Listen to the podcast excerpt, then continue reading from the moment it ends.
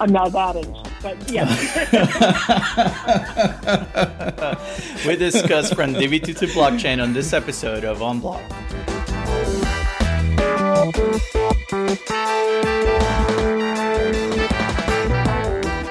Welcome back to this very special episode of OnBlock. Uh, it's the relaunch. We're back. I know it's been a while. And today we have a very special guest, distinguished engineer Bobbie Cochrane, to talk to us a little bit about her role within IBM blockchain, as well as her expectations for the podcast as we move forward. So, thank you very much for listening. And without further delay, here is Bobbie.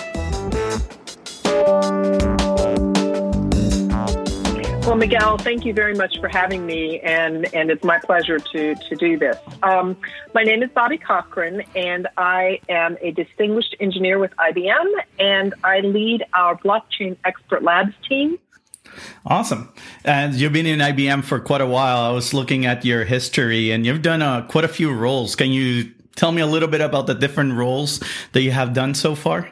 Yeah, sure. I'm glad, and actually reminds me of a of, of, a joke that one of my colleagues from one of our acquisitions uh, made when I was meeting a brand new group of uh, of uh, engineers that had just joined IBM, and uh, he was from one of the the new uh, database platforms, and he introduced me as one of the innovators, which I am of our DB2 uh, uh, workstation um, product that um, we developed years and years and years ago. Now, I don't. I said you could just say years ago, but but uh, but he made sure that he put three of those in there. Um, anyway, I started with IBM uh, at IBM Almaden Research Center. And my background and passion is in the semantics of database technology. Um, so I had the fortune of working with the team there as we were converting a research prototype called Starburst Research, uh, the Star, Starburst uh, exploratory database, um, and we were uh, using that technology to for the foundations for what is now our DB2 uh, workstation database. Um, my background is in semantics of data, so I uh, poured the framework for database triggers and constraints for DB2 um, and am the author of the SQL 3 uh, standard for that. So that was the years and years and years ago. Um, from there, I kept doing work with DB2 and pushing always, been lucky in my career to always push on the forefront of our database technology. So I moved from there to work on materialized query tables, which all of this seems like like ancient technology because it sort of is. And then uh, the XML and DB2 and actually XML and SQL I started as a research project. Interestingly enough, um, um, we started that project on 9/11. My daughter was a month mm-hmm. old, and the uh, employee that I had uh, hired because of her background in this space um, started on that day, and so I went into the office uh, that morning. Uh, very memorable time. Um, so. That's right. That's right. So you live in New York City, and I forgot to ask how how's uh, the the social distancing treating you so far? Yeah, well, actually, I live in Westchester County, was which was for a while only second to New York City in the outbreaks, um, and so the social distancing is treating me just fine. My um, there was a bit of a panic getting my children home from Toronto and from uh, Atlanta. Um, but once we got everybody home, we've been isolated. But I now have uh, I have remote campuses of Georgia Tech and University of Toronto and Horace Greeley High School in my house alongside my IBM office. So uh, we're we're uh, we're stressing the bandwidth, but so far we're doing pretty well. I wonder if there's a trend of increasing bandwidth uh, bandwidth requests for all these uh, right, cable right. companies.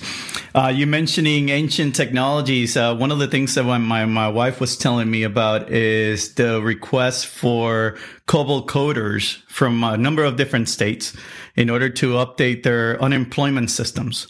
So it seems that all these unemployment, the, the unemployment rate obviously is, is going up quite a bit, uh, overwhelming their systems and they're trying to upgrade it. And they figure that, um, they haven't been able to find the, the COBOL talent to actually, uh, make that happen. So there may be an opportunity there. yeah. I'm not that ancient, but yeah.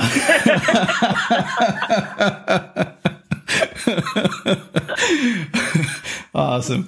Uh, yeah. So you mentioned you're now leading the Expert Labs team. Can you tell us a little bit about what that what that team does um, within the blockchain community in IBM?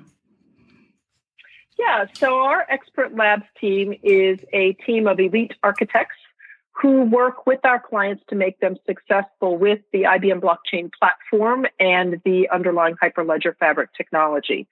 Um, with the with the uh, emergence of the Kubernetes platform the ability to deploy uh, anywhere, it's really fits blockchain fits very naturally in that space because the blockchain is only good as the diversity of the players in the blockchain.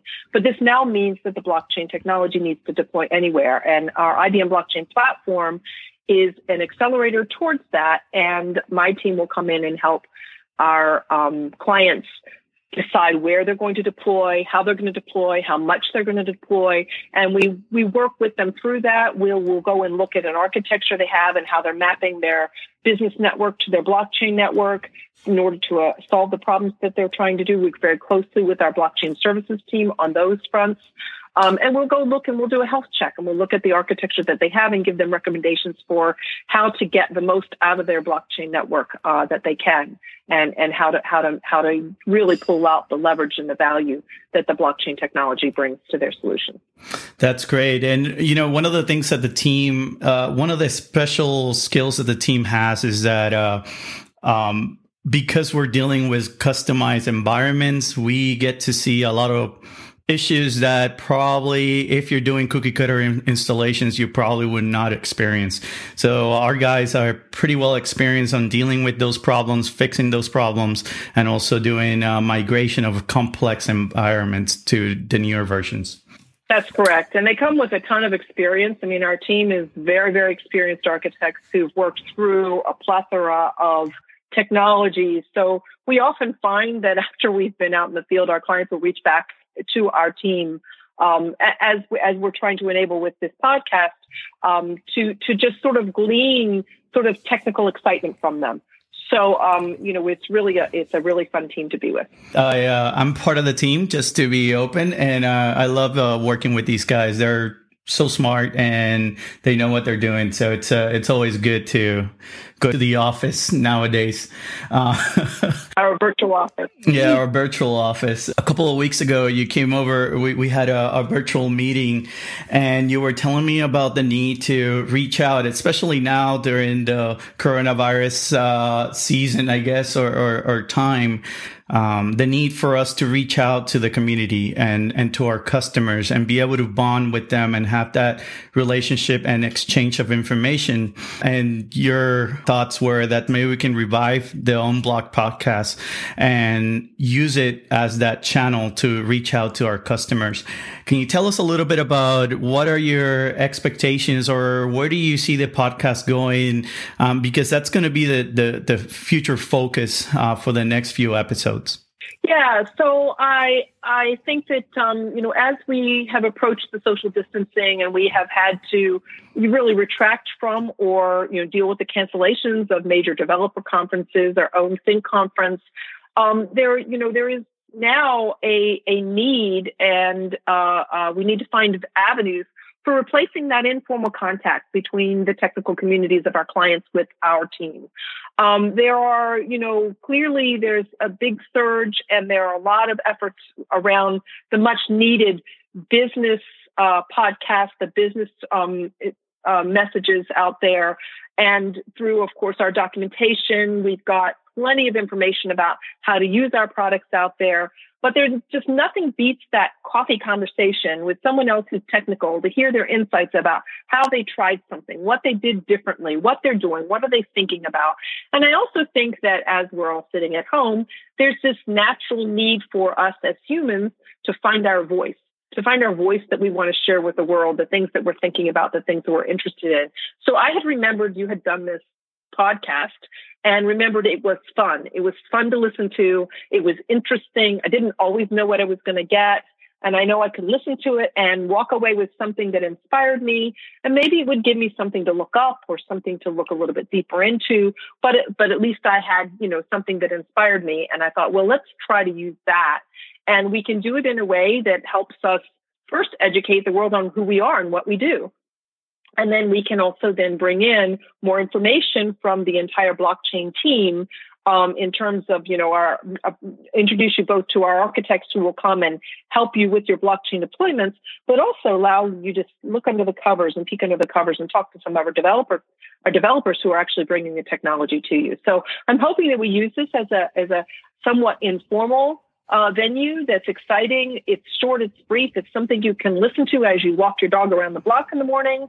Uh, pick up something, pick up an interest. Maybe it, will it'll uh, it, will excite you to look up something new about IBM blockchain, or maybe something about our cloud and our OpenShift uh, connections with our with our Red Hat Red Hat uh, folks or Red Hat colleagues. Um, so anyway, that's that's sort of the idea. It's just sort of something that would go viral, but allow technical communities to connect with other technical communities.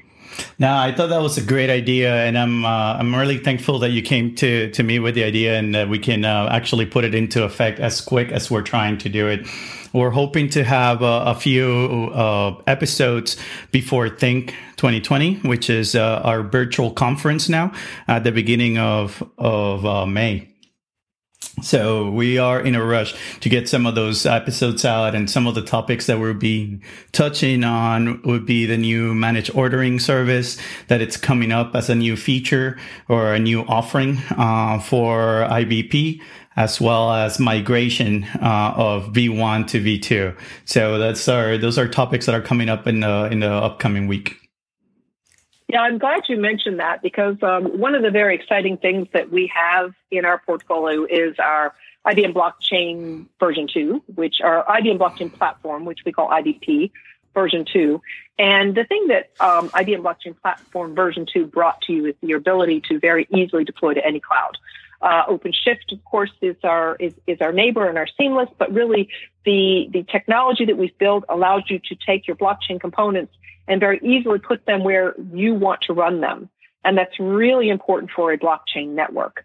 Um, and so as we're doing that, we are now helping our clients um, lift their uh, uh, their their blockchain networks that they built on our version one platform and bring it now to this more flexible, scalable uh, blockchain platform with version two. With that comes, you know, a lot of people don't really know uh, much about our version two we're finding, and they don't really understand that it does come with the the need to understand that you're going on a Kubernetes platform. But that is the way deployments are going. That is the way we're going to be able to build that non lock-in for our clients. While you may deploy with IBM Block blockchain platform, when you deploy that network, you are no longer locked into IBM as a provider. You are using Hyperledger Fabric. You may be running on any cloud that you choose. Different uh, consortium members may be running on different clouds. And so this allows you the flexibility to not be locked in. Of course, we want you to love IBM and love the value that our platform brings to you for ease of maintenance. But we also want to make sure that whatever we do for our clients moving forward, that there is not a lock-in. And that's, I think that that with that flexibility comes the need to understand a bit more of that capability because you're really trying to do something, a very sophisticated kind of, uh, uh, solve a very sophisticated cross organization solution with this. Great. Yeah. And those are topics that, I mean, there, there is a, you mentioned a number of different topics in there. So I'm making notes as you're speaking because, uh, hopefully, uh, we can go, uh, you know, a long time, um, with the amount of content, um, that we have available, uh, especially with the amount of, uh, top engineers that we have both in the block, in the blockchain development side as well as the architects part of the expert labs group. Yeah, that's great. I mean, the other thing that we can, you know, we can continue to move forward with is that, uh, you know, as I, I've been, I live in New York, and so I have been paying close attention to the the response for uh, COVID nineteen. And the thing that I am starting to really see is that very quickly we are breaking down the barriers uh, in industries. So the grocery stores have to work together, which we had already started, been working with our food trust solutions. We already have consortiums around the the uh, the the supply chain of the distribution of food. Um, but as we move forward, we're going to see consortiums forming around our our, our state governments. We're going to see consortiums forming around our hospital networks. Things that are starting and, and, and they're being done in a very, very rapid fashion now, as those things formalize, you can look at the blockchain technology and the blockchain services practice that IBM has built over, I think we're doing like well on three or four years of this. We really know how to bring together consortiums. We've done this in the field for many different areas around insurance, around energy, around food, food, around trade. And so now I see the, there is going to be a huge demand for those consortiums coming together and figuring out how do they have that conversation about what's the governance of that. And I know our blockchain services team is, is just like magical in that front. I've been in several workshops with them and I'm just amazed to see how they can take disparate thinking and bring it together in a very focal actions that, that, that the consortium can take going forward. So that's an exciting uh, part that we can also tap into as well. For the listeners, if you have any topics that you would like to hear about or any questions that you may have for our blockchain labs team or our development team, feel free to send it to us. I'll have contact information on the notes of this episode so you can uh, you, you, we can have a, a conversation yeah, so we're planning on having virtual sessions uh, with the offering management team and the development team as well. Um, so there's going to be a, a, a, holistic approach to this uh, between documentation and articles and blogs that we're going to be publishing, uh, the podcast, and then our our virtual birds of a feather or, or office hours that you can uh, you can reach out to us on. Um, so looking forward to interacting with you guys.